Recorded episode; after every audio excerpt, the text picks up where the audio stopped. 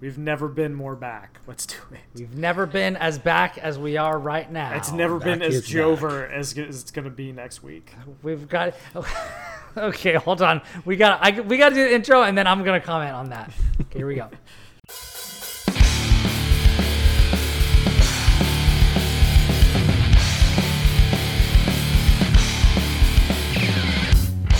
It's episode 286 of the Platformers a show about games and nerd culture, and I am your host, Brian Barnett.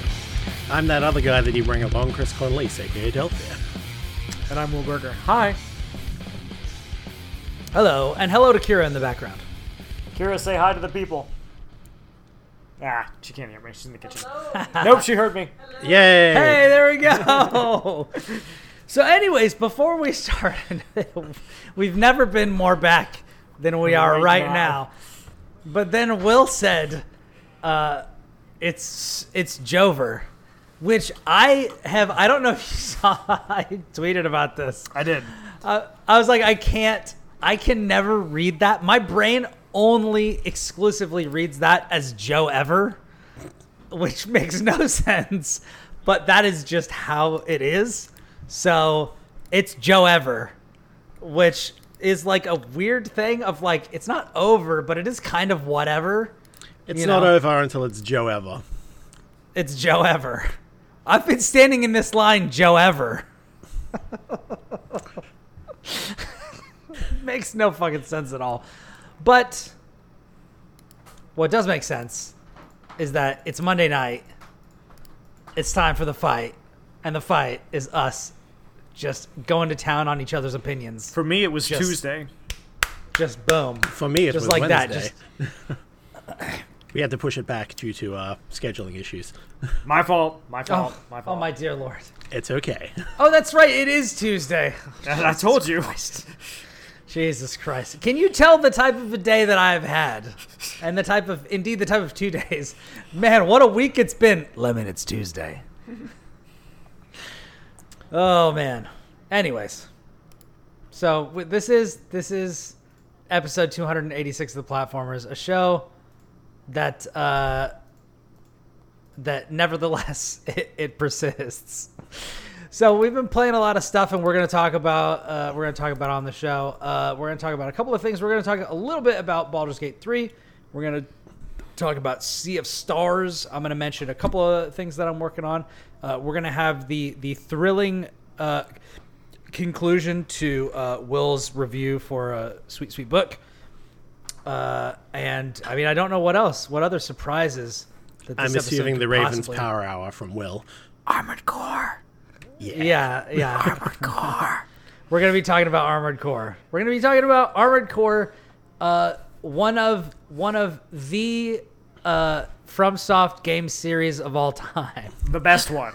The best one. The funny thing is, like, I can't, I I can't say, uh, the my favorite From game is uh the best series of all time, uh, because it's not a series. It's just And- Bloodborne. And the other one, and the other one is also not a series. It's, It's just, Elden Ring. yeah. Not Yeah. a series yet. Not a series Yet. yet. One, one hopes, one assumes, one presumes. I I think it would be They'll probably go back to Absolutely. it, but it's gonna be a big undertaking. So good luck to them. yeah. Yeah. You know, but I but think if you're it- lucky, Brian, if you're lucky, one day Elden Ring will be successful enough to spawn 15 sequels the way Armored Core did. Which is crazy because if you uh, actually hold on, hold on. Uh, Dark Souls, uh, sales data, lifetime sales for Dark Souls. Let's see. Let's see. Let's see. Let's see. Let's see. Let's see. Let's see. It actually have, has not sold that many. Demon The Dark Souls, was a commercial flop at first. That's the interesting Yes. thing. And then it got that Then- word of mouth goodness.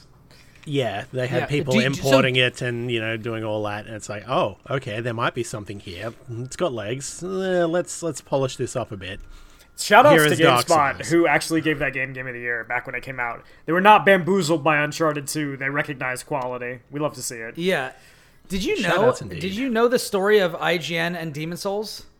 No, But like, they they they literally almost didn't uh didn't review the game at all. But somebody like somebody on the team back then uh Actually, like, picked it up and one was of the like, "Yo, this freelancers is or something. Yeah, and like and like pitched the thing and ended up doing it and gave it like I think it got like a nine or something. It was something outrageous, um, and people just kind of like woke up and paid attention to what was happening. I, I gotta, I uh, gotta tell the people, if you have not played a, a From Software game prior to Demon Souls, this was out. a you missed out, and the true believers, the true believers, we knew for a long time this was really these people were really good. However, Yeah, uh, in because of the way the industry works and because of the way major media sites work, they were not really taken seriously. Like nobody reviewed every Armored Core game. It doesn't matter that those games are great, right? They just they, they didn't get reviews. They didn't get you know write ups. They didn't get. It was too dense. There were too many parts. it was too hard.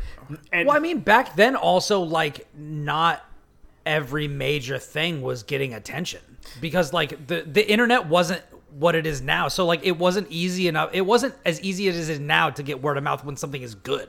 Ho- correct. However, however, I think it was actually easier for stuff to stand out if it was good back then because there wasn't a million things competing for your attention because everything was like that- that is triple A or double A, right? The the indie Yeah.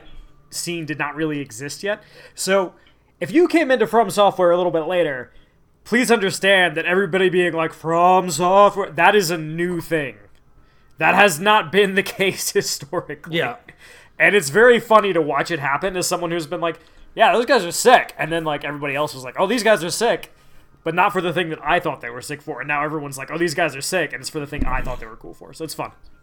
Uh, You know what the what the wild thing about that is? That's even like that even has replayed itself in microcosm even since Demon Souls because Demon Souls was the most niche game and but the people who knew knew that it was great. And then Dark Souls came out and way more people were like, "Well, hold on a second.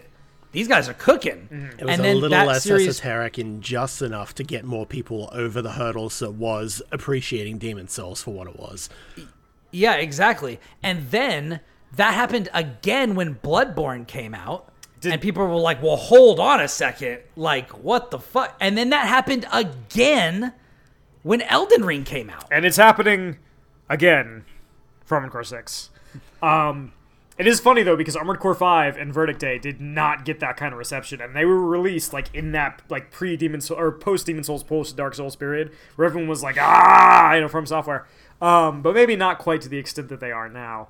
So it's been very interesting, you know, to hear all these people being like, "Why didn't you guys tell us Armored Core was good?" And I'm just sitting here like, "I promise you, We did. we, We did. I did." promise you, I have never shut up about how cool Armored Core is, and anybody who knows me will tell you that that's the case.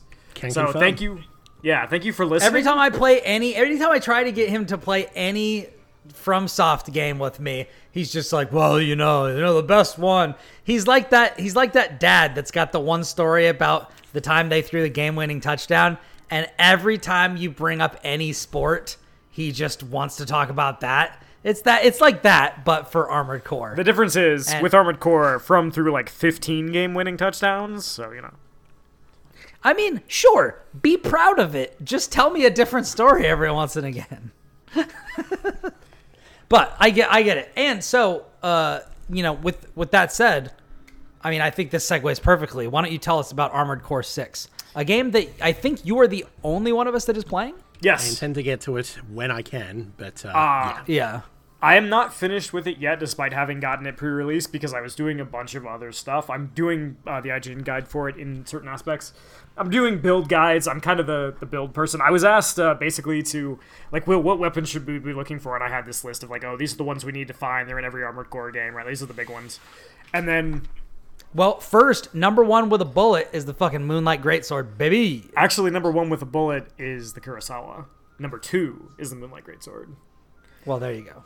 Uh, I know the Moonlight Greatsword because it's in all of From's games. Yes. Yeah, it transcended it where the Karasawa did not. I don't no, the think. Karasawa unfortunately did not, but it is probably the best overall weapon in every Armored Core game. Really crazy laser rifle. Anyway, so Armored Core 6 is. Armored Core does this thing where post Armored Core 2, every new numbered entry is like a, is a reboot, basically. So, like, Armored Core 1, Project Phantasma, Master of Arena, 2, and Another Age, that's all one timeline. 3 has like five sequels, that's a timeline. 4 has a sequel, that's a timeline. 5 has a sequel, that's a timeline. So 6 is continuing that tradition where it's like new stuff is going on. Uh, and generally, Armored Core kind of uses that not only to reboot the story, but also to kind of tweak the gameplay. So 6 is interesting because completely new story, but also it's a lot faster, and you can see that they've pulled stuff from the Souls games in Armored Core, right? Like there's a stagger system in Armored Core 6. Uh, so you, yeah, you can, you know, you can kill an enemy AC by taking all their armor away and, and, you know, taking all their health away and blowing them up. But it's also really effective to be like, hi, I'm gonna overload your systems, and then while you're sitting there and you can't move, I'm just gonna kill you. I'm gonna hit you with my sword. Uh, so you can do that Just too. That shit. I Exactly, yeah. And uh, you know, it's I guess I think the guy who directed Armored Core Six is also the director for Sekiro, so it makes a lot of sense, right? A, lot, of of sense. similarity. Um, but one of the things I think that people who haven't played Armored Core are having trouble getting used to is how fast it is. Um, like Souls, and Brian, you can attest to this, right? Even Bloodborne, which is fast for a Souls game, is not like Devil May Cry speed or Ninja Gaiden speed. Like it's fairly, as far as action games go, like it's a little more deliberately paced, right? I don't want to say it's slow or sluggish or anything like, but it's deliberate, right? Like it has. I, I, I the the word that I often use is methodical. Yeah. it's not. It it's it, it, it is about uh, systematically dismantling your enemies. It is about it is about being patient and slowly but surely like clearing all your corners, all that sort of stuff. Like it's about it's it's a game for people who are cool being patient and taking things a little bit slow. Yeah. So that's yeah, that's totally Yeah, that's, totally how fair. I, that's how I describe it as well. Yeah. Armored Core is a Twitch game. Um, at least six is. The earlier ones were a little bit slower, but if you knew how to do stuff like bunny hop, right, like those games could get actually pretty speedy. Uh, six is just very fast. If you are not moving in Armored Core six, you're probably dead. Um, you need to be constantly moving, constantly dodging. Uh, you're constantly managing your stagger gauge. You know, you, your weapons. Do I have ammo? Do I need to reload? What's their stagger gauge look like? What's my best positioning that I need to be in? Um, so it's a very different game, right? It requires you to be, I think, a little bit more on top of what's going on around you, and it throws a lot of stuff at you. Uh, it's been very interesting to watch people who have not played that series before, like go up against the first boss and get absolutely steamrolled. And that boss is not that hard. This is very much a like, here's the tutorial. We're going to teach you how to dodge missiles. Can you follow directions? And if the answer is no, it's just going to kill you. Um, and the chapter one It's boss, filtered, as the saying goes. yeah. And then the chapter one boss, Balteus, which I'm sure if you followed Armored Core 6 on Twitter, you have heard about Balteus. Because that boss is making people lose their minds. It's it's not an easy fight. Uh, it took me a couple hours. Um, but I'm also very stubborn, and I wanted to beat it with a very specific build, which was probably not the right build to take into that fight, but I wanted to beat it with my build. So I think the cool thing about Armored Core is like it's very much a build-heavy game. People are like, "Oh, that's boring. I don't want to sit in a garage and like customize my mech." And I'm here to tell you, It's you, me. and I'm here to tell you, a it doesn't take that long because of the way game the game duels parts out to you, right? It's not like you're sitting there looking at like, all right, my right arm weapon, I have 50 choices. It's like no, you've got like a couple shotguns, a couple rifles, right? And you have to be like, okay, I want to build a rifle, have a rifle build. I need to look at what these rifles do. Cool, I've got my rifle. Now I'm gonna go look at my other hand, right? And oh, Armored Core is cool because it, it very much encourages you to change your build. Right? It's not like kind of a more traditional RPG where you build a specific way. And you're like, that's my build, right? Like I am building a strength build in Elden Ring. That's my I'm using this weapon for the entirety of the game, and everything around it just kind of shifts to that. It's not the case. You adapt to the um, situation at hand. Yeah. And the game has made it very easy to do that, right? Like if you die, you can immediately go back to your garage and be like, "Cool, I want my I like I was not prepared for what this mission is. My AC needs this, this, and this. I'm going to equip those things." Um, and it also does this really nice thing of everything that you buy from the store, you can sell back to the store at the exact same price. So if you're ever like, man, I really need a new build, I don't have any money. You just go back to the store and sell your old stuff. Now you can replay the old missions if you want. You can get money that way. But this is a game that very much encourages you to be like, you need to tweak this. You need to present it for the situation that you're going into. And you know, the other thing is you're not going to know what that situation is until you get into the mission. Like the briefings are going to be like, "Hey, we need you to do this," but they're not going to be like, "Yeah, so we need you to kill this dude. His AC is like up close and personal, and it's meant to stagger you." You're going to find that out because it's going to happen to you, and then you're going to be like, So there's going "Oh." to be reinforcements at this point. A minute and a half in, there's going to be an airship. This, that, and the other thing. You gotta, you just gotta fly. Right. And this thing that you thought was the boss of this level, that is not the boss. That is a mini boss. The real fight after that is the one that's going to kick your ass.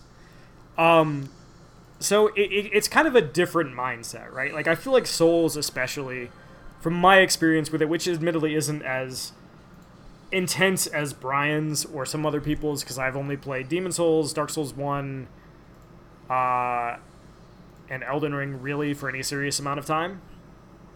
Is like you kind of just persevere, right? You're like, ah, I will learn the patterns and I will do the thing and I will win. Yeah.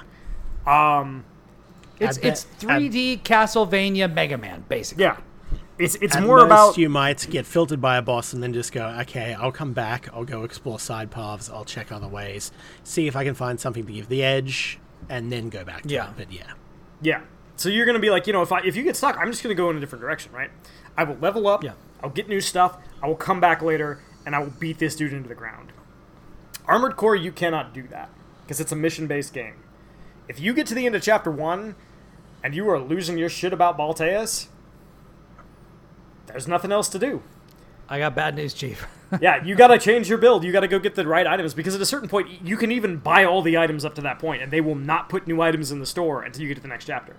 So it's like at a certain point, this is the kit you have available to you. You gotta figure out what the right answer is. Um, But the good the good news is is that I mean, unless I like, are there missable things? Like, I'm are there things that you can find in missions that like you might not have found, or like, is it basically like you have everything that you need to succeed? You just need to put the pieces together in the right order or whatever. uh, there are stuff, there are build pieces like weapons and, and armor and stuff that you can find in missions that you can miss. But the nice thing is, Uh, there's also stuff you get by doing like log hunts, which is killing like specific enemies in specific missions that are a little bit out of the way that you wouldn't normally run Okay. into.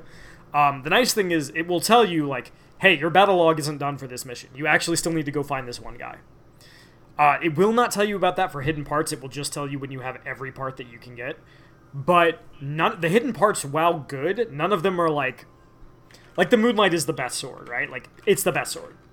But if you don't have the moonlight and you have a melee focused build, you're not going to lose because you don't have the moonlight. It's just going to be a Yeah. little bit easier, right? I'm still using like the starting sword, which I think is actually really good. Um, even though I have like four or five other melee weapons. So you can absolutely do it with basically any build, depending on skill. Although some builds are going to be easier. So I think it's you know getting into this kind of armored core demands you get into a flow state where it's like you've got to know when to dodge, you've got to know what to do, you've got to like have the right build, you've got to kind of know the fight for certain fights. Um, and it's not going to click for everybody immediately. And I've seen a lot of people who are getting into it for the first time being like, "I love this," and a lot of people who would be like, "I don't know how to win." And I think you just kind of have to get into that state of like, I can't be too attached to this stuff. Like, the mech is there to serve you. You are not there to like promote a build. But once you get into that state, it feels absolutely incredible. Um, I have gotten to the point with two of the builds that I use where basically I almost nothing in the game can touch me because my mech is just built this very specific way to be like, yeah, I'm a medium weight, I got really good weapons, and I'm really fast. You might say it is uh, built differently. It is built differently. now, occasionally, you know, you get to a boss and, and you struggle for a little bit, but I don't think for most people it's actually that bad, provided you kind of tweak your brain to the point of like, my build can be different.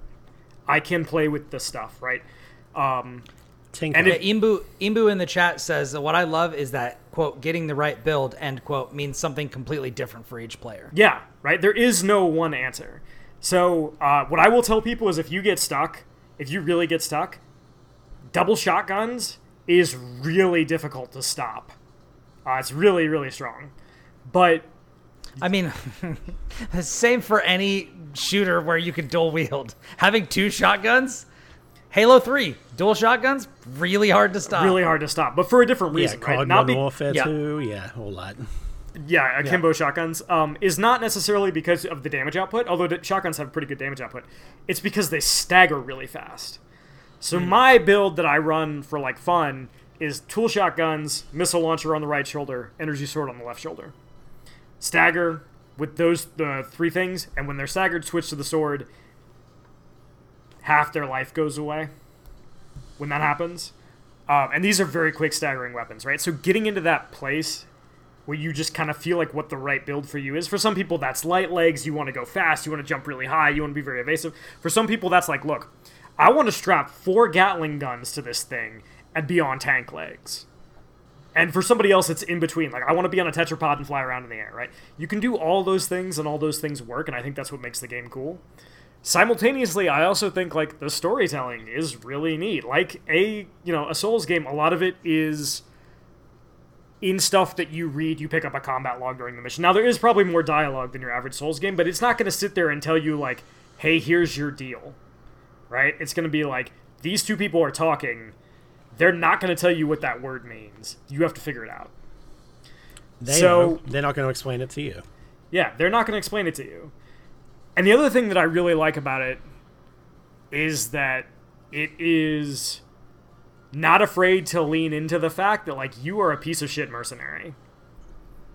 Like you do bad stuff in Armored Core, all of them, all of them. You're a mercenary. You get paid, right? So like you will uh, one of the one of the earlier missions you get hired by a corporation to go kill like a brand new AC that's being delivered to like the Rubicon Liberation Front, which is trying to free the planet from the evil corporations. And they're like, "Listen, they can't have an AC. You need to kill these people." And this AC is being this is very early in the game. So this isn't a big spoiler, but and this AC is being piloted by a Johnny Yong Bosch, and he's like a brand Oh, new. no! He's a brand new rookie pilot. All he wants to do is earn his own call sign, and you slaughter this kid. Because that's Ash, no. because that is your job. You are a scumbag mercenary. And then in the next mission, you get hired by the Rubicon Liberation Front because they need help because you just fucked up their AC. That's You Armored just killed Core. Johnny Yong Bosch. yeah, you just stand killed Johnny yeah. Yong Bosch and you just ruined everything, right? And so you work for one corporation and you'll blow up their You should be stuff. ashamed of yourself. And then for the next one, killing the, Johnny the Young next Bosch. mission, the, gu- the the guys that do stuff you blow up will be like, "Yeah, uh, you kind of messed us up. We need you to go mess them up now, right?" And so I think it's really cool because a lot of games are like, "Oh, you're a mercenary. Oh, you're a badass. or you you know you, you got like this moral code or whatever." In Armored Core, the moral code is money. Like Yep. it's money. You are a You're a mercenary. PMC. You're a piece of shit. We get it. You are a piece of shit. And like I don't think most games actually let you see what that feels like, and it's like you kill Johnny Yong Bosch and he just wants to be a pilot. You Mom jump in the chat says, "Not John the Young Bosch, no." like y- Yeah. you go in and you destroy this planet's ecology because there's money in it. Like you Yeah. you are a terrible person.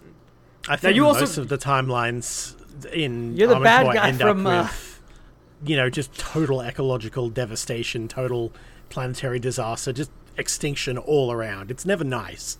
Yeah, And- it's, You're the bad Yeah. guy from Avatar, it- basically. it's never it's never basically. great. Um, you do uh, later on. You do get to make decisions about like which sides you want to help, and that does actually change the ending, which has been in Armored Core for a very long time. Um, and there's multiple endings, right? So like the game itself, like I think most people will probably take like 20, 30 hours their first run through while they're still getting used to like Armored Core, unless you're really good at Armored Core, right? But once you run through it and you have a bunch of parts and you're like, I know how to build ACs, I know what these missions do, you can probably run through it again in like six hours, eight hours. But you got to run through it four times to see all the endings, and the missions change on New Game Plus. There's new missions. Some missions aren't there. There's new missions that are added in. Sometimes they have different objectives, and so it gets to this really cool place where there's a bunch of choices that you're making, and it's not just about your mech. And the story that's happening around you is really cool. And the more you spend with it, like you recontextualize certain things from having this information from earlier. And uh, the last thing that I think it does really well is it has absolutely ridiculous spectacle fights. Um, one on ones with other ACs are like probably the bread and butter of what makes it work because that's what Armored Core has always been, right? You have like the arena you can go through and reach the top and battle the other ACs.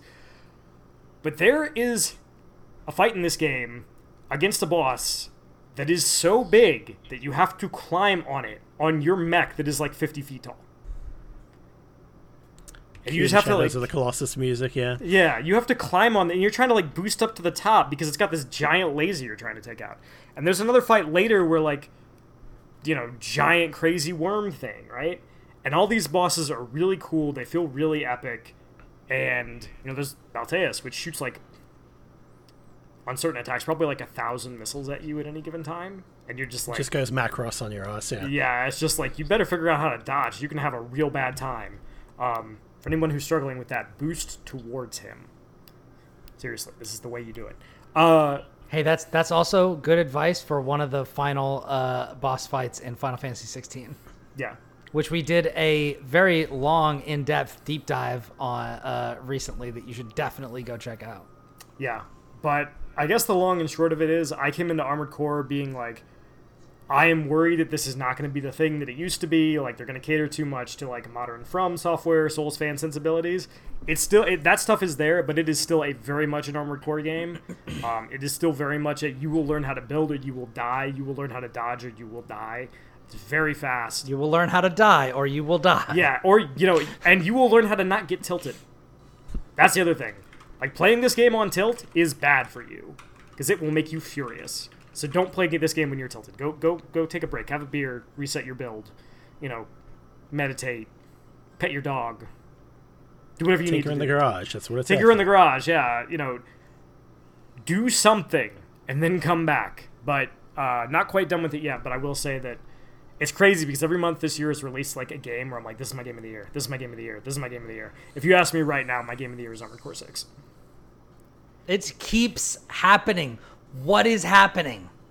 Uh, I don't know, but One of the best years in gaming. Ever. Like I all don't, the I- production all the production stops that happened during the pandemic now is finally when everything is coming out so Yeah. that's probably what it was we're we're getting, like the last three years worth of good games that got pushed back into this year yeah, and it just so happens that that lined up with all the big you know studios and several notable indies also, you know, coming Yeah. out and being like, hey, we're done. By the way, let's do this. Um, so and it's not even over. There's a mainline Mario game coming out this year. yeah, yeah, there is. i still can't wrap my head around that like that i just yeah i just think about that and go huh that is a mainline mario game wow Alan that's Wake crazy. Two is coming this year, baby. that's And that's Alan crazy. Wake 2.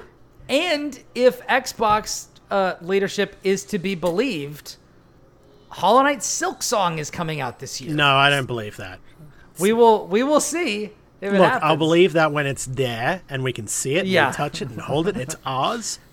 Only Kris, then. you're very wise. Yeah, it's not real until I can hold it in my hands. But allegedly, you know, Starfield's coming out in a couple weeks, or maybe sooner. Yep. Uh, we've got, um, No Man's Skyrim. yeah, we've got uh, a new uh, like a dragon game. The man who erased Yeah, his the, name. uh, yeah, uh, LAD Gaiden. Yep. Um, and there's more that I can't think of off the top of my head. Uh, it is an absolutely stacked year for games, but if Big Mecha is something that you're into, uh, I highly, highly recommend that you pick up Armored Core 6. It is hard, I'm not going to lie to you, especially if you've never played a game like that before, but just chill, um, take it easy, change your build, and don't. Train Sim World 4, boys, get into it. Yeah, let's says go. Imbu in the Let's chat. go. Also, I don't know what I missed. I glanced down to make like some comment to my wife or something something like that, and Imbu in the chat says, "What if the Death Star was a camel?" And I have no idea what that even has to do with anything. That is That an was when we Armored Core about- 6 boss. I. Th- That sounds like the That's a spectacle reference for me. That's re- I appreciate it. Yes, that is the thing that happens. Um, but yeah, There you go. I, I can't say enough good things about that game. Uh, when I'm not playing it, I want to be playing it. I think it has probably the single coolest like NPC moment in like a From Software game where you're like you're fighting a big boss and there's a bunch of people helping you out, and one of them gets to do something outrageously cool. Um, well, not making it feel like you as the player are not also doing cool stuff, but he has this like really cool moment. Um, so that game is sick. Play it. Uh, if you are struggling, please, please, please, please, please do high stagger builds. They will help you immensely. And yeah, Armored Core 6, Game of the Year. Yeah, At least for the next couple of weeks. Yeah, Baldur's Gate 3 came out. Sea of Stars came out, which Kris and I'm going to talk about shortly. Uh, Starfield. I'm on the the Game Informer 2023 uh, thing. Uh, let's see what else. What else? We got Lies of P. We got Mortal Kombat 1. We got Payday 3. We got the Cyberpunk DLC. Oh god, I keep forgetting about that, and it's gonna ruin me. We got Infinity Strash for those uh, Dragon Quest sickos. We got Disgaea 7 still coming. We've got Assassin's Creed Mirage. We got another Forza, Forza Motorsport game. We got Lords of the Fallen. We got, uh, let's see, We got four months World of left in the Horror. year. I don't World have of Horror enough full release. World of Horror coming out of uh, coming out of early access. Spider-Man 2, Oh. Super Mario Brothers Wonder. The uh, I don't think this will you know be eligible for our game of the year discussion, but Metal Gear Solid Master Collection Volume One. I'm we- still in a dream. Snake Eater. Also, we got we got. I don't know if this means anything to you. Uh, Will we got the we got the uh, Alone in the Dark 2023. Then we got Alan Wake 2. Alan Wake 2. As, as an Alan Wake. We got Wake- fucking Ghost. We have Ghostrunner 2. Ghostrunner. That game, the first game Ghost is Runner sick. 2 is gonna that game, is, that first game is sick. Yeah, that game is gonna be cool. We got a new Star Ocean. We got yeah, like you said, old like a dragon. Ocean. We got Call of Duty Modern Warfare 3. We got uh Again, what else we got? Modern We got 3 Persona 5 Tactica. We got Super Mario RPG. God, those are coming out this year. Ah, We got Steam Brian, World I don't Build. have time. I don't have time. And then we have all the stuff that is coming out this year still, but that doesn't even have a release date yet. Also, Mortal Kombat 1 comes out in like three weeks. I believe Yeah, that I- was I- yeah, mentioned the I- I- I named that, of yeah, but yeah. yeah. Yeah, yeah, yeah. Still I worth forgot- bringing up I, I, because, couldn't yeah. remember if you said that one, but yeah, we got. It's been a banner year for fighting games. If that's what you're into, if you like us, are Parkway pugilists and fighting in the streets, great year. Um, yeah, this year is absolutely stacked. Uh, however, It's, ri- it's ridiculous. it is And you got. Tekken in January, so you know it's Tekken, falling right on from let's go. Yeah, it's it's a it's an amazing time to be playing fighting games. Um, DBZ rollback patch allegedly at some It's point. dude, it's One coming. day- it's one coming. day it's happening. It's coming. it's happening. And then I'm gonna be mixing people across the globe. It's gonna be beautiful. I can't wait. But my point cannot is, it's a great year, and even with all that said, I still think by the end of it, Armor Core Six is going to crack my crack my top five. That game is so sick. It is so cool. It feels so good. Um, I don't know how they did it, but they're back, baby. So They're back. long live Armored Core. And I'm very I'm very pleased for for my my armored core sickos out there. As am I. As I don't know that- I don't know that I will- Who is like very casual enjoyer of the series from bits and pieces in the past. I've never really sat down and played them as much. I've only dabbled, but like I like mechs, so I liked Armored Core, right? So it's like, yeah, I'm keen to see this. I'm keen to give this another go at some point. So yeah, super happy you sickos are eating well. Yeah, it's Yeah. it's good. It's been ten years. It's been ten years. It's been it was 67 years. It has literally been 84 a years. decade. But it's Yeah. it's one of the best like after ten years sequels I can think of. Maybe StarCraft two also in that conversation. Obviously StarCraft two is in that Yeah, conversation. but DMC I'm, I'm, five. I'm, s- I'm really starting. I'm really really like struggling to think of like other games that have had a period that long where it was like between entries, and it's like nah, it's good. It's this good. Like it's Yeah, actually Devil May this Cry five is still like the banner chart for that one. I feel like. Yeah, DMC five definitely up there. Um, but it's crazy, right? Like it's crazy that at the peak of like Elden Ring selling like what, like twenty million copies in like three weeks or whatever. Dude, I mean, speaking of things that have been gone forever and then came back with a bang, uh, Baldur's Gate 3. Like, what the fuck? Yeah. it's been 21 years. Yeah. Yeah, You know? yeah, and whoa, Diablo Or also. maybe, no, it's it might have long been time. 23 years, but yeah. uh, Since- 2000. So yeah, 23. Yeah, it's been a long time since Diablo three, so that also. Um, yeah. yeah, that's 11 years as well. So Yeah, so it's been a great year for legacy sequels. technically 10 because Diablo 3 wasn't good until Reaper of Souls, but you know what I mean. well, I mean, didn't The original, yeah, yeah, yeah, yeah, yeah. But either way, It was right? okay. I liked it out of the gate, but it was, It was definitely okay. way better in Reaper results, for yes, sure. yes. So the point is, once again, to reiterate, go buy Armored Core Six. If you've never played an Armored Core game, this is a great one to start with. Um, You will I die. I wanted to that's ask: Are there difficulty settings in the game, or is it No. just what you what you see is what you get? what you see is what you get. Um, difficulty settings is your Miyazaki's build. vision, baby? is like how you want to build because you know it, it's kind of like Souls, right? Where like there's no difficulty setting, but if you were like I suck at dodging, wear really heavy armor and get a big shield, right? Like make it so that when you get hit, it hurts less. And the equivalent of that in Armored Core is tank legs, really heavy, really strong, Go for the fat arms, rolling, head. yeah. yeah, just tank the damage, right? And there's other stuff that you can do to like really kind of build your playstyle around how you want your mech to work. But what I would tell people is if you're struggling, light legs is the way to go because they're so damn fast, or heavy legs. Don't stick with a medium build just because you feel obligated to. Medium builds are great, but they're probably the hardest one to use. I would probably end up going with a light build if I was jumping into this. I'd want to because I feel yeah. like wh- when whenever I have the opportunity to do like I never I never heavy roll in Souls games, and I try not to medium roll unless the barrier for light rolling is like generous. Yeah. Uh, but yeah, so yeah. For me, Yeah, that's- I play that's- Zone that's of the. Enders too, so I want to go fast. I want to fly around and I want to go fast. Yeah, Yeah. yeah, So yeah, but you know, make use of that. Like, and, and especially, I'm actually very interested to see what like Brian's take on this and what Kris's take on this is when they finally get to play it. Um, Maybe when Because- Baldur's Gate 3 is done. Yeah, yeah, yeah. yeah, yeah, yeah, yeah. Maybe because it's I think that would be that would be a good time. fascinating for me watching people who are like AC old heads react to this. You know, people like me who've played like all of them, and then like people who are like, "This is my first Armored Core and I love it," and people who are like, "This is my first Armored Core, but I'm struggling," and then they finally beat that boss that was like putting them on tilt, and they're like, "This is They amazing." click, they get the moment of satisfaction, of victory, and it's like, yes, this is it. I beat the challenge. That feeling, that feeling, incredibly familiar to Souls fans. Yeah. Uh, yes. Like that is the that is the thing that that that is one of the things that we chase. You know, difficulty is not all there is to it, but yeah, that that feeling is is something else. I will never forget where I was when I beat the nameless king in Dark Souls 3. I will never forget. Were you in a chair? No, I was standing up in uh let's see. Uh this place, the last place, da, da, da, five up five dwellings ago. Five dwellings ago. and I was standing King. up, and it was and it was dark. It was really dark. It was a late night. I was standing up. There was my couch. There's my TV. I can just picture the whole scene in my head. The blinds were open. We're up on the like fourth floor. It's dark. I can see you know the stars out the window. I summon some help.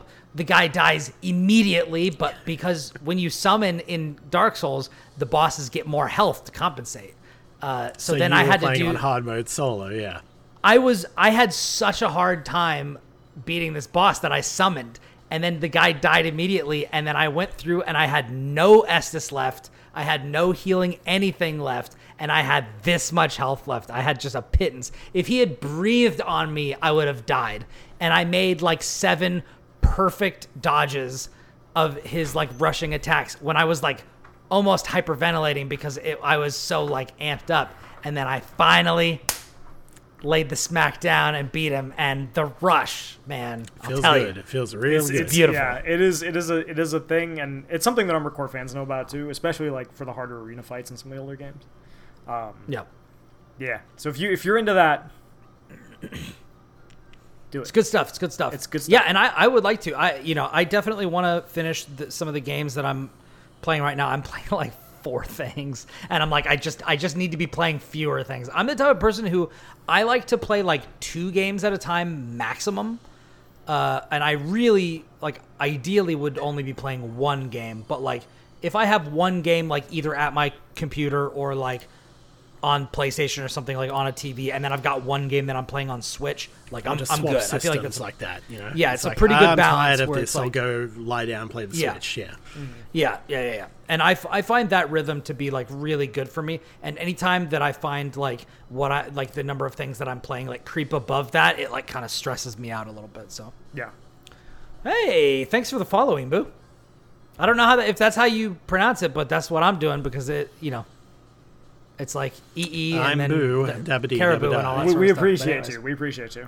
We appreciate the follow, so thank you so much. Uh, but yeah, so uh, speaking of what I'm playing, uh, Kris and I have been playing a little something called the Sea of Stars, and now the uh, Oh, I thought you guys The were going to do embargo was it ended. Baldur's Gate. I was like, I okay. saw you do the hand Yeah, thing. I Yeah, I was was like, like, yeah, no.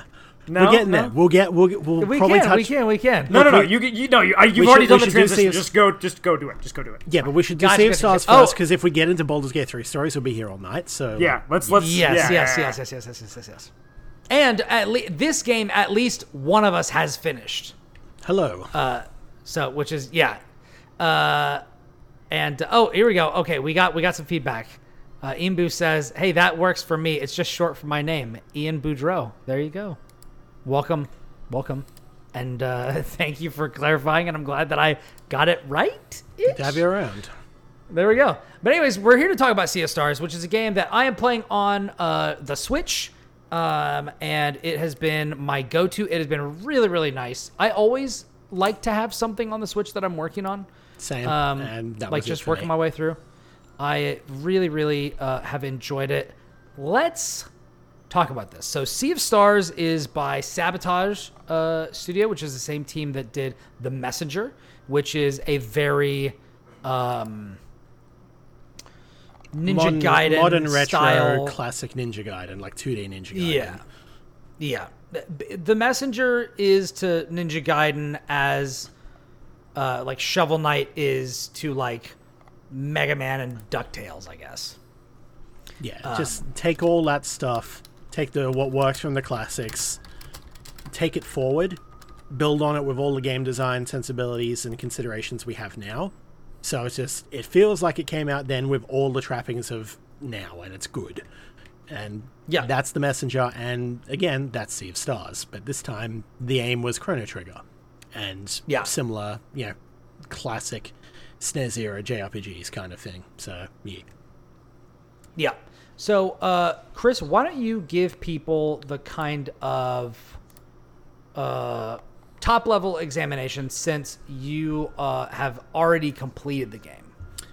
Right. So, how to put this best? Uh, As I said, it's a mash of a lot of different classic JRPG concepts and such, but you know they take the best of what works and put them around and sprinkle them all in. So, the key core inspiration, and you can see immediately, is Chrono Trigger. Right?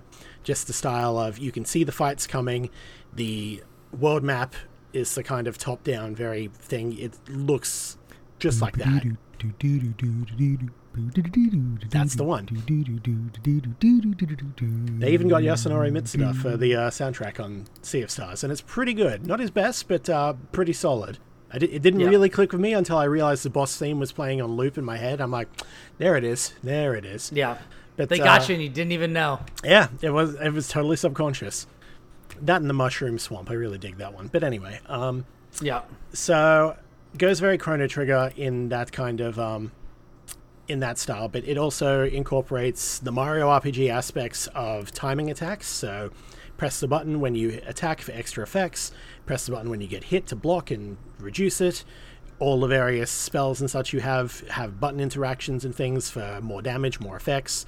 There's one where you have to um, uh, the the moon person basically shoots out a projectile and it bounces back between her, and you have to just increasingly press the button and just get like thirty bounces. It's the and- Link versus Agahnim fight, but with all of the enemies Yeah, that, that you're doing. It's awesome. Also, uh, if you're less Nintendo inclined and you have not played Super Mario RPG like me, but instead you ha- uh, leaned more into like Sony and PlayStation stuff, it's like Legend, Legend of of Dragoon. Dragoon. Yes, Yeah.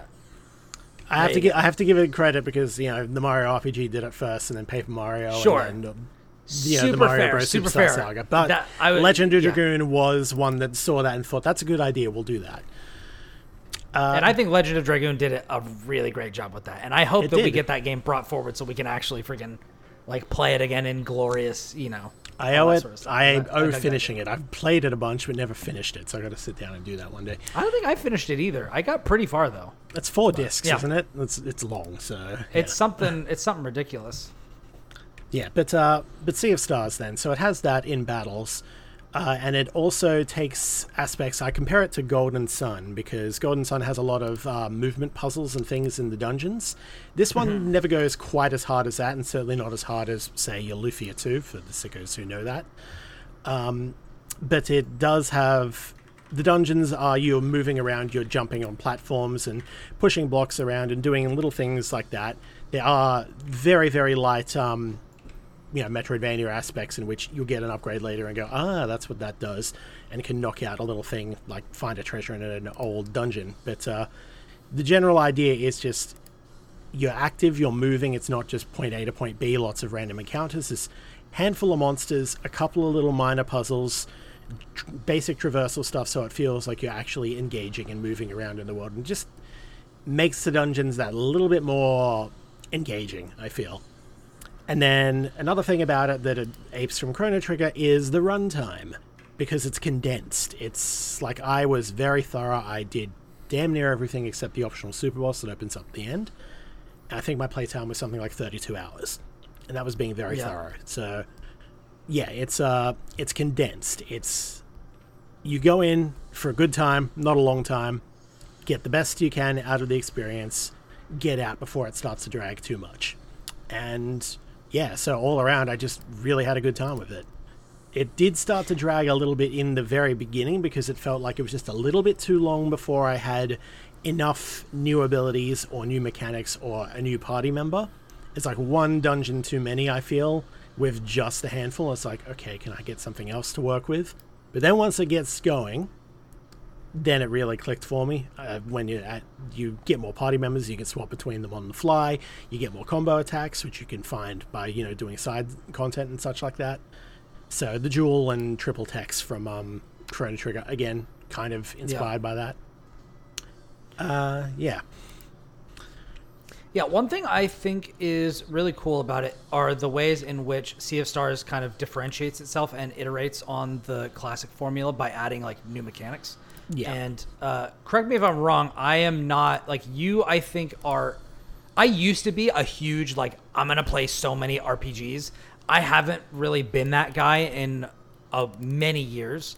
Um, and so, forgive me if uh, this is something that existed in other games, but I think the idea of live mana is like really cool.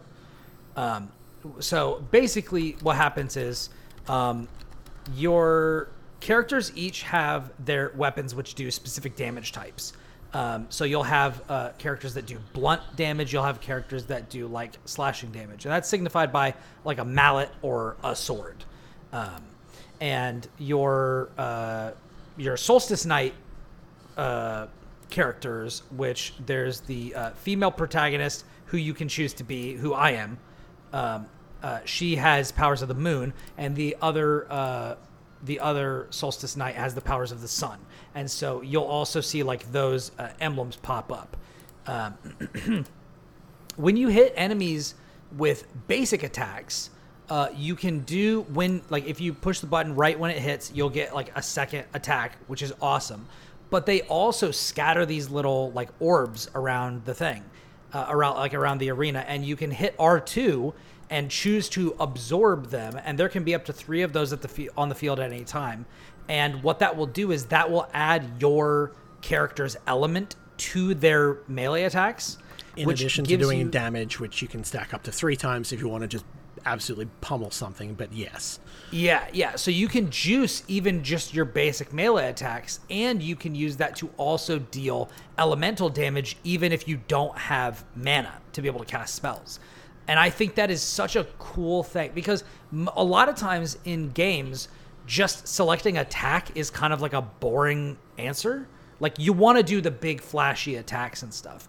This gives you a mm-hmm. way for your basic attacks to fuel things in later turns, which I think is really really cool and a great thing that like different recent games have found ways to like do stuff with. So like in Bravely Default, there's like stacking turns. You also could do that, you know, with uh, like Octopath Traveler or something like that. Like there's there. I really like break the, the, fact action that- economy, basically. yeah, like RPG makers now are like, okay, we have all of these things that we've done just forever. Let's fix that. So instead Let's of like in question that and see what works, what doesn't. Let's adjust it. Let's give you more reasons to actually use the tools we've given you. You don't just have to stockpile. You know, the the inevitable meme of you know, I, I don't want to use an ether. I'm out of mana, but Yeah. we have 85 of them. It's the final battle. Yeah, yeah, and and b- by that same token, when you hit with your attacks, you also get mana back. Yeah, you don't have a lot of MP like as a max. You'll probably get two spells off, but every time you physical attack, you get three back, and so there's a juggling between they want you to use your abilities, and there's more on that with the lock system. I'll come back to that, but they want you to use your abilities and then alternate with the attacks, which give you the live mana, which give you the chance to break the locks and such, which come up. Locks being when um, certain enemies will say, okay, I'm charging an attack. It will come out in three turns. I have this many icons on me. Every time you do damage of a specific icon, it will reduce the impact of the incoming attack when that goes off, or if you break all of them, the attack is nulled entirely. And that's the Yeah. lock system. So it's just like you see a It's big awesome. thing coming out, and you're like, okay, I got to stop that, or I can let that one go through, or I can't stop both of these when three enemies are doing it at once. I can't stop all of them. I'll stop that, reduce that one, you can get through. And it just becomes really tactical, which is good because, like, you don't have, you have, uh, what is it, five party members, I think, uh, and all of them have. Dang, like, I only got three where I'm at. I gotta keep going. yeah, but you you eventually get the ability to swap on the fly um, without you know cost or anything. So you can just swap and then bring somebody else in. Um, then there's the uh, in addition to that you have obviously your combos, which the more the more you attack and such, the more you build a combo meter, which can stack up to three times. Breaking locks increases the combo meter significantly, and the combos let you do the double or triple techs as they were, which are usually Yeah. very good as well just to have in the pocket because they're very good at breaking locks. So the cycle Yeah. repeats, and then you eventually get ultimate skills, which is a different thing entirely. I don't think you've got to that yet. I But have um, not. yeah, the individual characters don't get many skills over the course of the game. It's something like three basic attacks, one ultimate, and then any number of combos that you find. But the combination of that, the live mana, the five characters being able to swap, and ultimately the short runtime means it's fine. It it doesn't end up feeling too stale, except for that bit at the beginning where I'm just like, I could get a character sooner and I'd be enjoying myself more. But other than that, yeah, it's a great time. And a great thing about about that is like even though there is a, there's a small number of, of like special moves, they're all interactable in some way. So like the the Moon Knight, um, she's got this big sweeping slash, and it does really well on multiple enemies that are clustered together. So and she also gets with that special, she can do like extra damage or, bonus attack or whatever when she times her like uh, button press properly with that. Uh, then she's got the one where it ricochets uh, like a crescent moon uh, against like a bunch of different characters, and it keeps going so fast. Like afterwards, you can do like well over 100 damage, even when your regular attacks normally do like 20. Like you can just be like, I'm just I'm hitting everybody for everything just because, and I'm getting a huge like damage boost because I've actually done all these button inputs right. Uh, you know, with the with the sun character, he can just hold the button, and there's a precise timing when the fireball charges up and gets bigger and bigger and bigger and bigger, and then after that, if you hold it all the way, it gets a little bit smaller and does a little bit less. But there's a sweet spot, and that keeps you engaged, and that keeps these things uh, satisfying even as you're doing them over and over again. I can't tell you how many times I recorded a clip of me like hitting five different enemies repeatedly with the crescent thing until I just blew them all up at the end because I did so much damage. Like it's just it's and, really and you satisfying can't even see the moon by the end of it. It's like ah, I literally Yeah. can't. yeah, it's it's it's awesome. So I I, I really dig that. Um, uh, Yeah, see. lots of little things that's ultimately build up to a pretty good experience. yeah I think yeah yeah uh, I absolutely have to talk here for a sec about the art because holy shit, the game is gorgeous. it's Like, really good. It's probably some of the best pixel art I have ever seen, and it continues through the entire runtime. Every dungeon, every scene, every character, everything gorgeous, gorgeous, gorgeous pixel art. Every dungeon is like a completely new set of like a tile set and style and aesthetic and everything. It's just it's ridiculous the amount of effort that must have gone into animating it, and it looks so good. So that alone, you go is out to the world to map, it out. You go out to the world map and you see the sleeper for the first time, and it's like, ah, it's so cool. It's just this massive sleeping dragon coiled up around a mountain, just you know snorting Yeah. and everything like He's that. He's got a big It's- bubble coming out of his nose. It's cool. just adorable. Yeah. It's great. I also wanted to talk about uh, relics because I thought Yes, this system was system. really interesting. Uh, so basically, you know how people talk about how oh you know cheats aren't don't really make it into games anymore because you know people just charge for them and things like that. I there's a system in this game which are relics, which you can find. You start with some, and you can also acquire them through solving different puzzles out in the world. And these are basically accessibility options. yeah, Or they're the or modular different difficulty from like a Supergiant game, basically. Yeah. So I got one where it was just like, uh, like I found a thing in the world that if I turn it on in the menu, uh, it just means my people take thirty percent less damage. Or like, Yeah. hey, what if you know? There's there's a bunch of them. You know. Yeah, there's a And I- chance where um, one is like they'll automatically do a timed block, but the timed block is less effective, so it gives you a room for error. And then you obviously have the one which is just like, I just want to play for the story, doubles your health, makes it easy. You know, it's like great, Yeah. cool. I, I find that very interesting. It's a good way to Like- do it, and especially because later on they become more like you'll get a lot of the optional, like the modular difficulty ones early on. Later on, it's like they become almost like just a boost. There'll be one which increases your experience gained or things like that. So Yeah. you'll get those later on as like a bonus for exploration, but it's optional. You can turn it off if you just want to play Yeah. it legit or however. And so I tried to play with as few um, accessibility options on as possible until it just got a bit tedious. At which point I just, you know, I turned the experience gain on. That's about it. But uh, yeah, it's a good Yeah, system. I've been playing around with some of those, and I, I like, I had this moment uh, where I was like, it, it prompted a strange thought in me of like, wait, should I be using these? Like, because there, there's there's an element to which like I really enjoy when when games give you something within the game that is like, hey, this is to make you more powerful. Because the goal in these games a lot of times is to become more powerful. So when you go out and you solve a puzzle, and the reward for the puzzle is something that makes you more powerful or the game easier, I'm like, okay, so I did the thing that gave me this as a reward, which makes me think I should use it. But also, like, this is basically going to turn it into like an easier mode.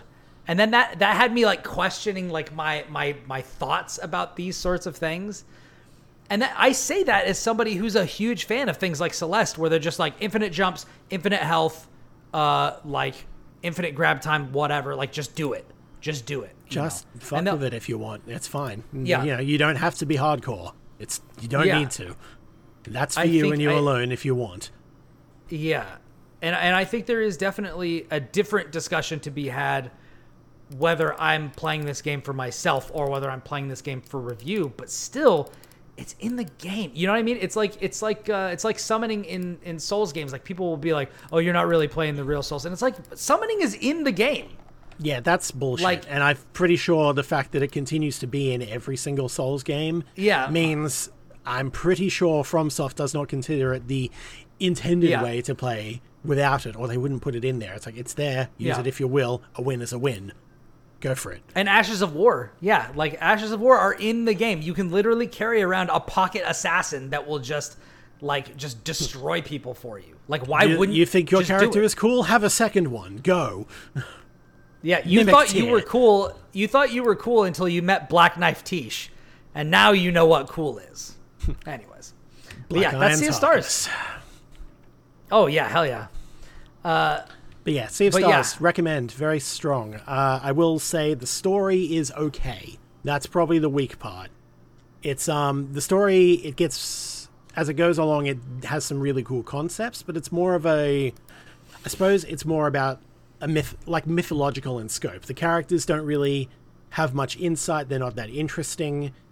but the the myths, the stories, the big things, and wh- the way they connect to the world and everything like that, cool Yeah. concepts. Very cool concepts, and it's more about the story of the sleeper, the story of the undead pirate ship. I'm just like, wow, this is all like, these are cool ideas. Like, this is a cool world that they exist in.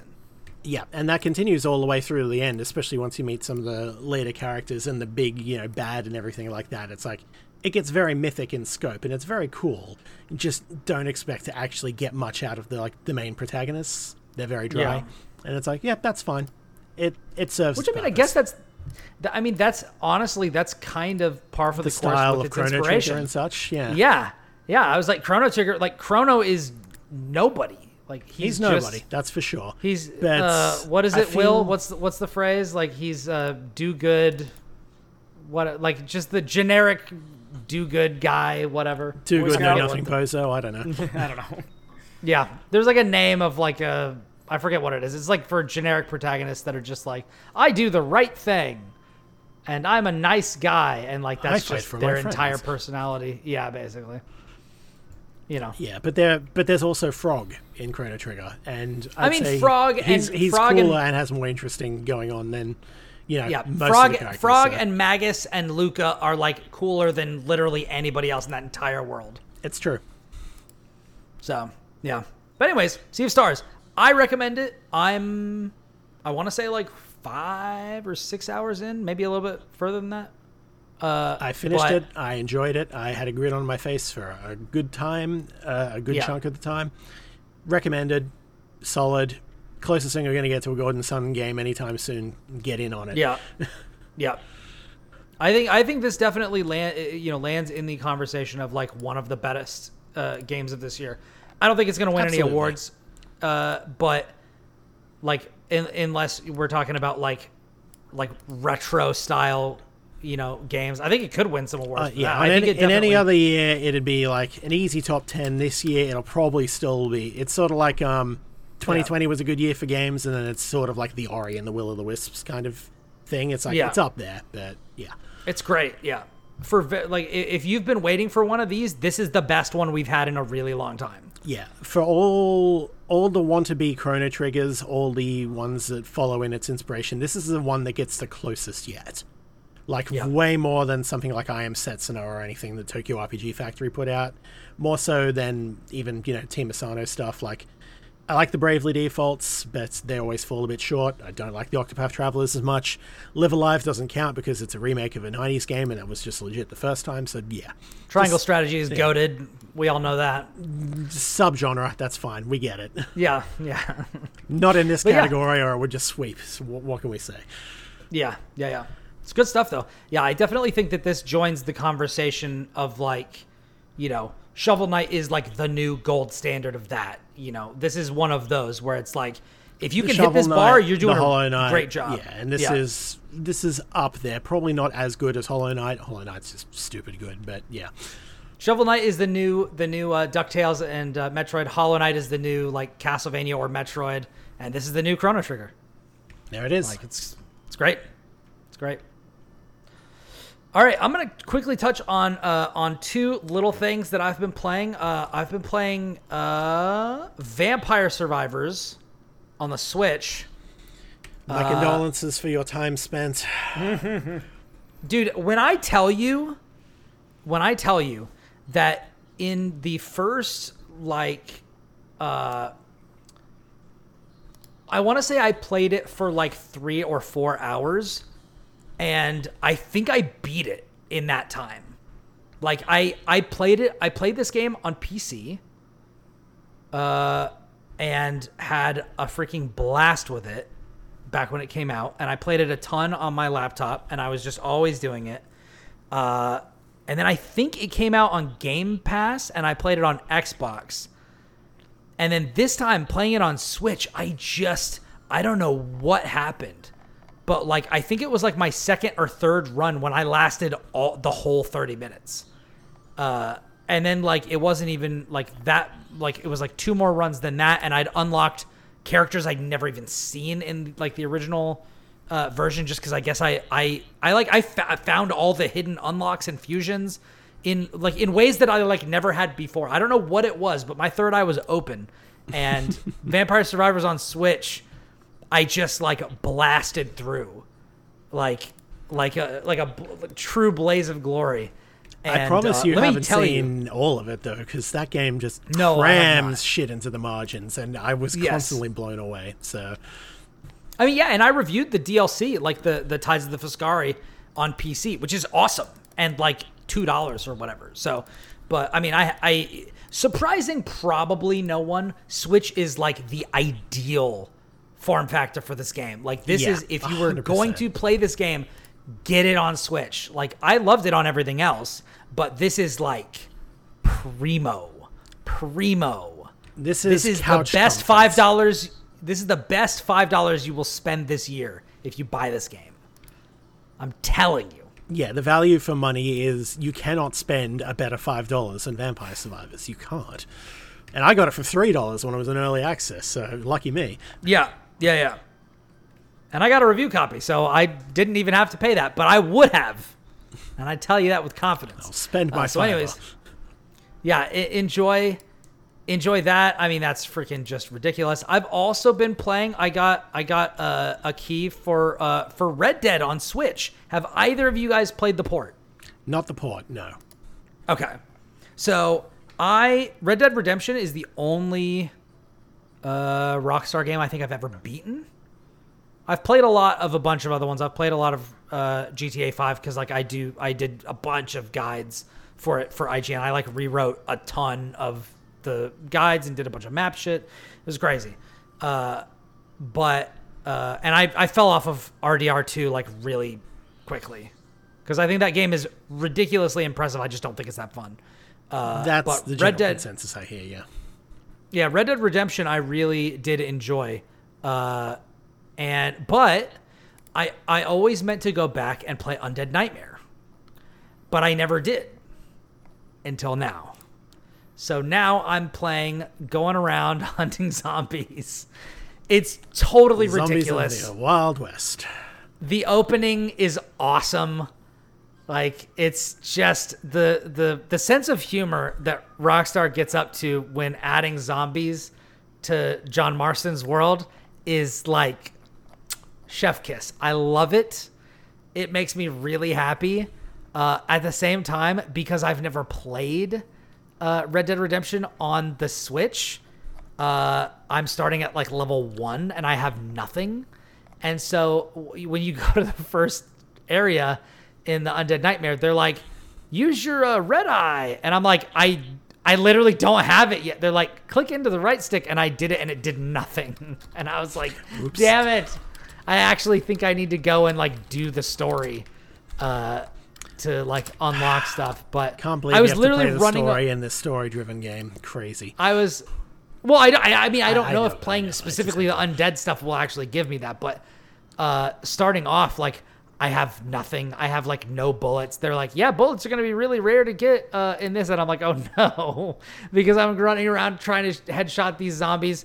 It's uh, it's a blast, but I'm I'm realizing how bad I am at this game. Like now that I've spent so long away, you know, I beat it on what 360 backwards compatibility on like Xbox One, I think maybe. Uh, but yeah, it's uh, ugh, it's uh, it's tough, but I'm having a good time with it. So uh, you know, and one one of the classic things game. that I wanted Yes. to say is it. Uh, this probably shouldn't surprise people, but it runs really, really well. I've been very surprised. That Uh, does surprise me, given the uh, the GTA remaster debacle that we had not that long ago. Given that Yeah, those I did not- absolutely atrociously. Yeah, I did not play those on Switch, uh, but this runs buttery smooth so far as I've played. Um, you know, maybe that changes for the price point, frankly, but yeah, that's good. Yeah, yeah, yeah, yeah. Um, for sure, because I think it's like fifty bucks. Yeah, it's like near full price for this. And it's like, come on, guys, this game is like Yeah. 15 years old. Yeah, but I will say like it's still good. Voice acting is still great. Writing is still great. Runs really well. Works like works well. Looks good. So I don't I don't really have any complaints. I I think that I would prefer things like this to like come out at like a you know I don't know what what was it Will we were talking about like 20 30 40 dollars like if you're going to do a remaster like p- try to put it in that kind of Put it in the half price category, especially Yeah, given but- you know Consider this. It says it's Rockstar, on the box. Yeah. Yeah. It's true. It's true. These games come out uh, very infrequently, so I definitely uh, And I they make appreciate you it. pay for everything they do until the next one somehow. Yeah, I mean they got that Nintendo vibe about them. You know, hey, it's we're not gonna reduce the price, so you might as well buy it at launch. You know, Yeah, we're also gonna, you know, take away content from you and then charge it back to you. Uh, hello, GTA Online players. My condolences. Get out while you still can. If you're listening, you shouldn't be playing it. Come on. get out of the house. the call is coming from inside the house. All right. So, anyways, that's that's pretty much all I got to say about that. And then, uh, and then I know uh, Will has a little something to say about a little slice of tree that he's been looking at. I finished it. It's good. Um, no, it's actually it, uh, so. I'll sum this up for anybody who wasn't here uh, two weeks ago. Um, Mm, two weeks, yeah. It was two weeks, yeah. Halo 16. Outcasts. Um, it's the most recent Halo book. It came out at the beginning of the month, uh, and it's actually pretty cool. Fills in the gap between Halo Five and Halo Infinite. Uh, follows the Arbiter and Olympia Vale, who's one of the Spartans from Halo Five, as they go looking for a device that can kill the big scary Guardians in Halo Five Guardians. And uh, they go to this old planet with all this cool old technology, and it's kind of like a you know race because the elites want it and the humans want it, and everyone's like, we should have it first. 'cause We don't really trust you, but also we kind of have to work together to solve this problem. Um, so really cool. Some characters you don't get to see very much outside of like A classic. Will they? Won't they? Will I'm they, pretty won't sure that's what that. But that's what that saying means. yeah. Uh, Just fuck already. no, there's no, there's no, there's no, There's no banging. there's no banging. Oh, okay. Shame. Missed opportunity. At least no, at least no inner uh, interspecies. You know. Um. Okay. Anyway, so that I remember. Anyway, maybe I'm wrong. Um, now that I'm thinking about it, I'm like, wait a minute, hold on. I got blackout drunk and I Am I was sure? watching I was watching some sure? adult videos and reading a Halo book and I can't tell where one began and the other ended. this is the problem when you read a book over a long period of time, right? Um, so uh, it's it's interesting. It gives you a lot of insight into some of the characters that you don't get to see very much in the games. It's got a cool little mystery going on, like what is the deal with this technology that they're looking for, and it gives you a lot more insight into. Uh, like what's going on with the elites post Halo 3, which is something that I know people were like, we want to see what's going on, and it didn't really tell you in the game. So, quite good. Um, recommended. Good little, good bit of mystery. Good bit of some some thriller stuff. Uh, definitely rewards you for paying attention and like being up to date, but also fairly easy to jump into if you don't really know like much outside of the game. So, recommended. Fun book. I don't want to keep this super long because I don't want to like spoil anything. I think you should just read it. Uh, Halo For Outcasts sure. by Troy Denning. Um, quite good. Thank you to the folks at Simon Schuster for sending it over to me. I enjoyed it quite a bit. Nice. Dope. Nice, nice. And uh, also, in the spirit of brevity, uh, let's jump for just a few moments into uh, a thing that has been Kris and I's uh, recent obsession uh, to varying degrees, which is Baldur's Gate 3. So we are not done with it yet. Uh, we are planning to do a deep dive for this. So if you've enjoyed the deep dives for uh, Diablo 4 and Final Fantasy 16, which you can go and listen to, they are very beefy, very, uh, very girthy, very lengthy uh, episodes of the show where we really dive in deep into the And the. Baldur's Gate 3 one is going to need like 15 hours, so brace yourself. It's gonna. we- I mean, we may legitimately. We haven't really talked about this, but we may legitimately have to split it up into multiple parts. It's going to, Uh, like, it really depends. We'll have to see, but like, Yeah, I. I it depends how I much, Still, per, like, how many permutations you want to go through. So, I feel like I did basically everything in Act One, and I think I've been playing for like thirty hours. then you didn't do something. everything in Act 1. I mean, yeah, maybe not. Or maybe I'm just slow or thorough. Who knows? But uh, there's a lot. There is a lot. Really is. There is You'll a lot. find more and more stuff later on. So, Yeah, I mean, I talked. Yeah, I talked to everybody that I could talk to, and I did all the things that I could try to do. I'm sure I missed some things, but yeah, uh, but yeah, and you know that that is that lengthy. So maybe we'll have to split it into like a Act One, Act Two, Act Three sort of a thing or split it in half. I don't, I don't know. But, anyways, before we do that, I wanted to talk about what we're thinking because uh, now that I've finished Act One, and I know that, uh, Kris, you're in Act Three. Uh, yeah, I'm in Act 3, but I've basically popped the cork on spoilers now because one of my friends was playing through it, and I'm just like, I'll watch it, I'll look at their screenshots and such. So I know how it wraps up. Mainly because I've not been that enthused personally to continue through Act 3 for a handful of reasons, which, you know, I'm freely saying in our various discords are just like, eh, but I'm not, you know, I don't want to. I don't want to poison the well completely, so you might have a completely different experience from me, but we'll see um, everything up to that point is great. You're still on the bits which I think are absolutely fantastic. So yeah, Yep. Surprising nobody, I think this game is absolutely fantastic. what a shock! Uh, but yeah, I I- this is one of the interesting things is like when a game comes out. I, this was kind of the same discussion that uh, that I had when Metroid Dread came out, uh, which is, you know, the sequel to my favorite game ever made, and Baldur's Gate Three, also the sequel to my favorite game ever made. How does that work, by the way? Anyways, we'll get we'll get into that another time. But when a game goes this long without being uh, in the zeitgeist, and when the genre kind of goes to sleep, uh, and when there's a new studio doing the new game, uh, and when there's also a lot of nostalgia on the on my glasses, you know, for Baldur's Gate 2. Although I did play it, replay it recently, and it still absolutely holds up. Like it's Same. just Uh, an like all two years ago, I think it's still great. it's it's outrageous how good it is. Um, there was a I had a lot of expectations for this game, and there's no way that any game could ever be as good as I would want Baldur's Gate 3 to be.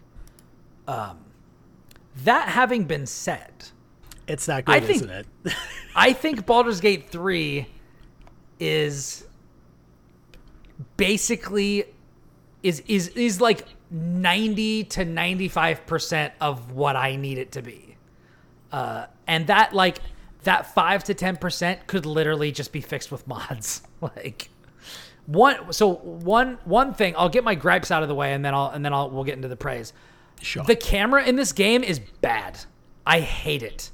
I really, really hate it. So I posted a picture on social media and I was like, why can I see this angle during certain attacks during certain fights, but I don't just have access to this camera uh, distance the whole time?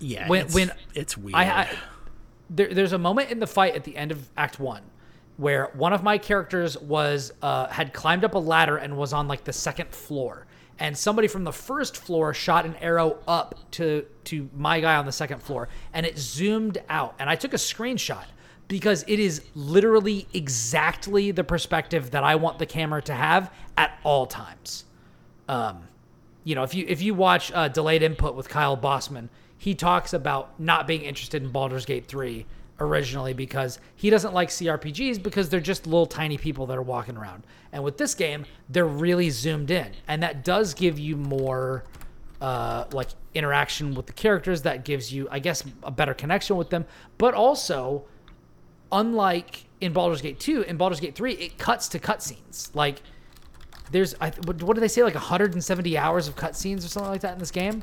Something um, absurd. Something absolutely unconscionable.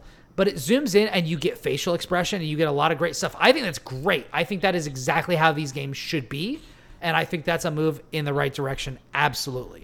I think that having the increased interactivity with the world that Larian is known for and did with Divinity Original Sin 2 is truer to the spirit of Dungeons and Dragons than what Baldur's Gate 1 and 2 were able to do. And that's purely like this is just what is possible. Yeah, uh, that's these are the technical systems. limitations of the year 2000 versus 2023. So Yes. And and I I am all for that.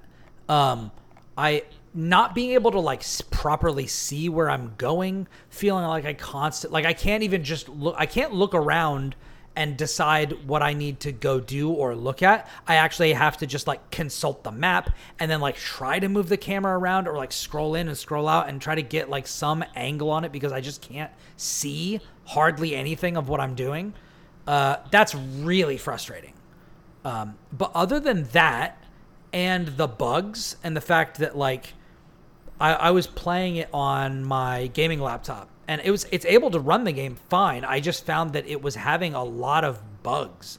So like I would I would you know click on somebody or I would load into my camp and everything everybody would load in but their behaviors wouldn't load in or their postures. So like I would load into camp and like Karlach is like T posing over here in the corner and then like I go over to talk to her and it goes to the cinematic, but then they just kind of stand there for like 10 seconds before they start talking to each other. And I'm like, okay, this is like, you know, people Are who are talking um, about about Are you playing about on an Baldur's SSD? Sorry. uh not on my uh gaming laptop. But what? That's Actually, I might be. I might be on my gaming laptop, and then I'm playing on an NVMe on my desktop. Okay, if you because I I'm playing on an old HDD on my PC because I've not been able to upgrade for a while because don't have enough space. But uh, yeah, uh, so I have similar issues with that. I think it's honestly just a case of loading. Like I feel like they when the loading times and such they'll finish and then it'll still be loading afterwards even though you're in the game and it's like just Yeah.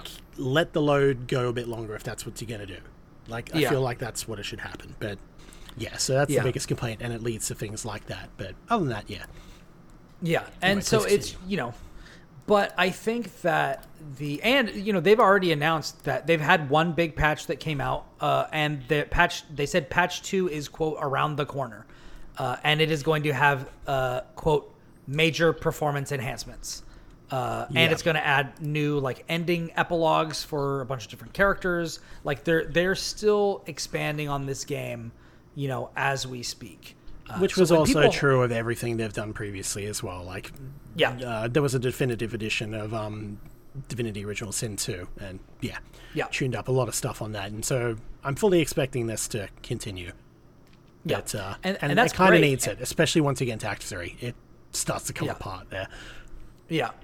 Uh, which like you know, so when people when there was the whole discussion of like, oh, this should be a new a new bar for like you know a polished released full single player, and I was like, whoa, whoa, whoa, whoa, hold on, hold on. Nobody said anything about polished. Like Act yes, one it is, a- that way because it was Yeah. in early access for three years and we worked on that shit. There's a lot of stuff Yeah. that was in the various iterations of early access, which we, the players, saw and pushed back on. And Yeah. to Larian's credit, they adjusted a lot of it. They fixed up a lot of it. They removed and retooled a whole bunch of things that were just not good, including whole characters. And um, you know, you can thank us for Halsin, by the way. That was us. We bullied Larian into giving us more of him. Um, nice. But yeah, like that's the thing. And yeah, Act One shows. Act Two didn't have that, but it still follows on from original things that it's still relatively polished. Act Three had no eyes on it, and you can tell. You can really Yeah. tell. It's buggy as hell. the performance is just not great, especially on my poor machine, which is part of why I haven't wanted to continue. But yeah, Yeah. so definitely like a standard in terms of reactivity and like certain aspects of the presentation, the writing and everything. Absolutely. We should aim more for this, but it ain't bug free. It ain't supremely polished, especially not in the parts which you didn't have player insight for years. Yeah. But those those uh those critiques having been expressed, I do think that it introduces a cast of characters that are really interesting. Uh, I think that the so. stuff the stuff that it nails is the stuff, you know, we said that I forget which which game Will and I were talking about where this was true. Uh, but like the stuff that is the hardest to get right, they actually got right. Which is like really really impressive to me. And that is always i would always always always 10 out of 10 times prefer this than to something that is really really polished but uninspired and isn't actually trying to do anything special. Um, like you know I, I would always rather flawed ambitions realized um, than vice versa Uh, and I think that Larian really should be commended because they've created a world that feels still very much like the Forgotten Realms, um, which is you know, it's it's a lot more. It's like Lord of the Rings. You can't just slap a fantasy setting on a story and have it feel like it was a work of Tolkien. You can't just slap Drizzt Do'Urden in a story and have it smack of the Sword Coast. Yeah, no, they've done their homework. It is Forgotten Realms, very much Yeah. so. and it's great. You know, I I I jumped off of a off of a cliff and fought a fucking beholder, and it was hard as shit. And you know, it was just it's just there's stuff around all over the place, and the way that that they have it, where it's like, oh, jump is really important. You know, like oh, like the idea that like oh, in Dungeons and Dragons, you'll be like, how far away is that mushroom? I want to jump to it. And they're like, all right, like you can jump to it. Oh, that that mushroom was totally fake. That was just an illusion. You fell through and fell on your ass. It's like, yeah, it's great. It's great. I had an old woman. exactly the part you're talking about. I had an old woman try to steal my eye, and then she fucked it up. And now I can't see traps when I'm walking around. Like, it's it's great. It's great. Uh, and Did you uh, let Volo perform surgery? Is the question. I so I tried, and it wouldn't let me. Probably because the old lady stole your eye already, I guess. Yeah. So it the the thing I was and th- so this is this is actually another this is another gripe that I have about it because there are certain instances where the game feels like it should account for something but it actually doesn't. So like when so yeah we we this is a great example. So Volo was like, "Hey, I think that I can like try to help you out." And I was like, "Yes, do it." And then when it comes time to actually do that, I my character's only option is never mind, I've only got one good eye left. And my response is have him do the eye that's fucked up. Like there's I- no reason to Yeah. not do that. But on the other hand, it is pretty cool that they actually acknowledge, oh, by the way, I only have one eye, though. Don't. Like, th- that's something you wouldn't want to. Yeah, so. But he's going for the same thing she was. get so it. try it on the it. same eye. Like it's, it's that was so infuriating to me. Particularly because I found out that there's a cool thing locked behind that and the game literally wouldn't let me do it. Yeah. But yeah, I'm just and like I want to do the cool hilarious and horrifying cutscene. Yeah. Very horrifying. But you know, and and and one of the cool thing is it would have let me undo. It would have let me fix a mistake that I had made previously, but through another character. And I was like, "That's sick! Like that's awesome!" And so I was really let down when they didn't let me do it. But you know, there's there's not too too many of those that happen at least to where I'm at so far. Um, usually, if I'm trying to like talk my way into something or talk my way out of it, I'm totally able to do it. You know, um, a lot of people are like talking about characters. Uh, they're like, "Oh, how about this? You know, how about how about you know this character or that character?" And I'm like, "Wait, oh no, I like surprise attacked them. I never even talked to them. They're dead. They are so dead." Uh, but yeah, it's it's it's that that level of it's gonna make the deep dive really crazy because uh, We're all gonna going to have stories that are completely unique.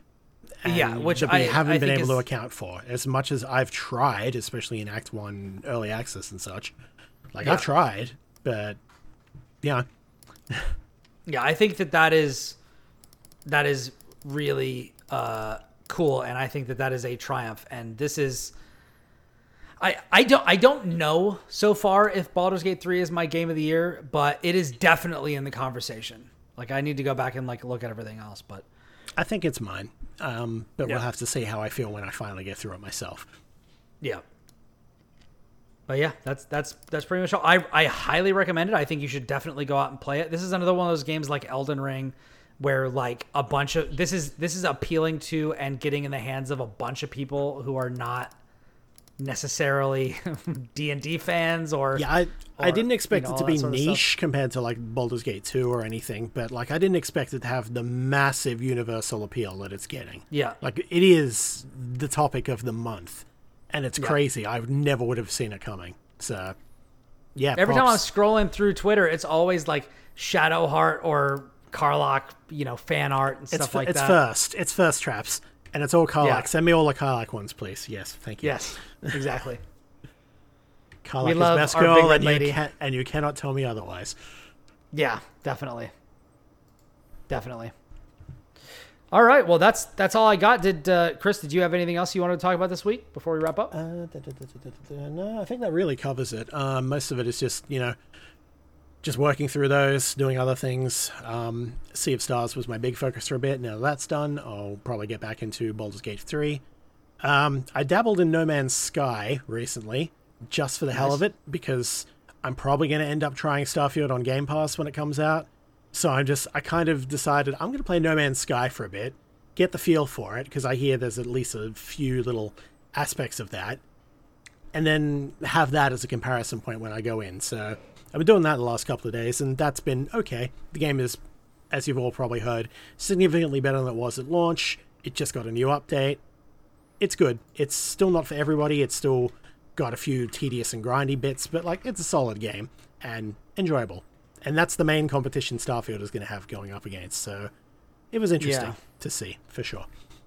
But uh, that's that's it really. It's just Baldur's Gate 3 and Sea of Stars and other things.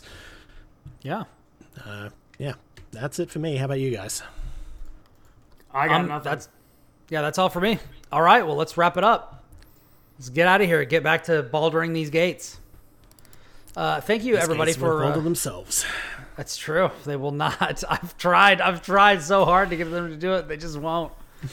Uh, thank you for listening for uh, to episode 286 of the platformers. Uh, if you like the show, uh, please give us a review. Follow us on uh, Twitch at twitch.tv slash ribnax, uh, where I stream this and sometimes other things. You can also find the archives of these shows and some other things at YouTube at ribnax also, R-I-B-N-A-X, which is also the place where you can find me on Twitter and Instagram and Threads and Backlogged. Uh, and you can find me at Blue Sky uh, at Brian Barnett, B R I A N B A R N E T T. And if you like the show, leave us a review or tell other people about it. Uh, right now, uh, what you can check out is you can check out some class guides and stuff from Baldur's Gate 3 on uh, at GameSpot. Uh, you can also check out my recent previews for a couple of games at at IGN, including Deceit 2, uh, which is coming out. Another one of the games that's coming out this year, uh, which is uh, which is really crazy. And they don't Uh, stop coming, and they don't stop coming. They don't stop coming, and they don't stop coming, and they don't stop coming. Thanks for hanging out, Ian. Uh, and uh, Kris, where can everybody find you? Hello, I'm Delphia. You can find me at versusthebacklog.com, vsthebacklog.com, one word. Uh, still hasn't been anything updated for a while there, but I am working on a text review for Sea of Stars to accompany what you just heard here, so look forward to that very soon. Other than that, you can find me on at Delphia, EI, not IE, on most things, including Twitter, which I don't check that often, and then most video games that I play, you'll see me there. Send me a message, say hi. And that's about it.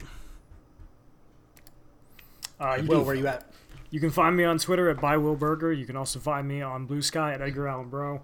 And uh, if you want to read some of my latest stuff, I reviewed Madden for IGN, and I am working on guides for Armored Core 6, among other things. So, also did some stuff There for the go. loadout based on some fighting games like Tekken 8 and Project L. So check those out. Nice. Hell yeah. Nice, nice. From every here, any, uh, uh, Try it again. Try it again, Brian. Have another He's go. dead. He's gone. He's fucking dead. Can't believe he's dead. Game over, man. Game over. From everyone here at the Platformers, we hope you have a wonderful week out there and stay safe because until next time, we are out. Don't do what Brian just did. It's not Guilty Gear Strive. But it Much could to be. everyone's disappointment. Yeah, it could be. Twitch tags speed running. Yes, we're speed running this this show.